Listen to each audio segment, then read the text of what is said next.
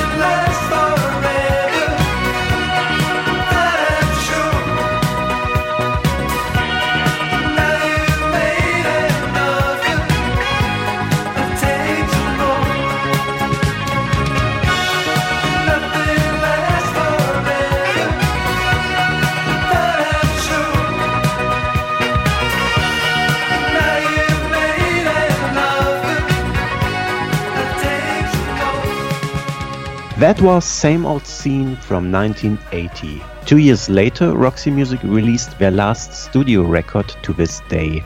It was Avalon, an album Oren could talk about for hours. Here is track 4 of the album, India. It is 1 minute and 44 seconds long. Oren, this is the time the universe has given you to talk about Avalon. Starting now. yes. Okay.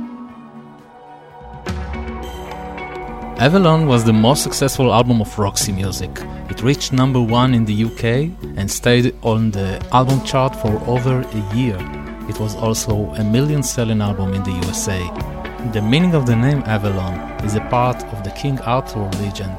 When King Arthur died, the queens ferry him off to Avalon, which was an enchanted island.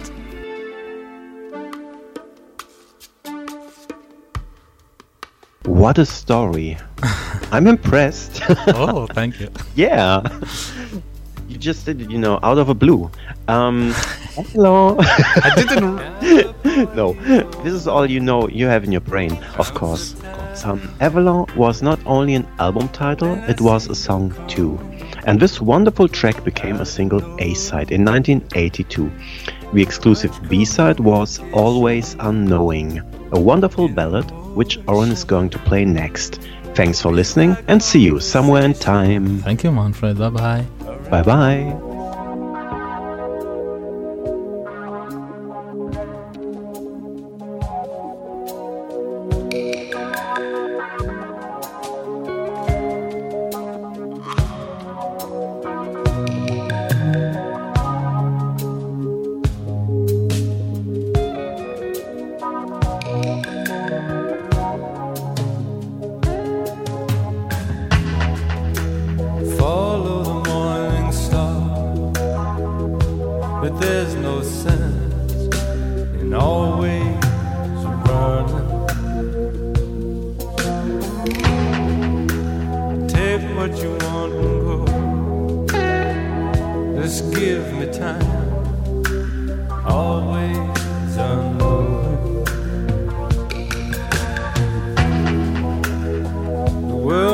se va.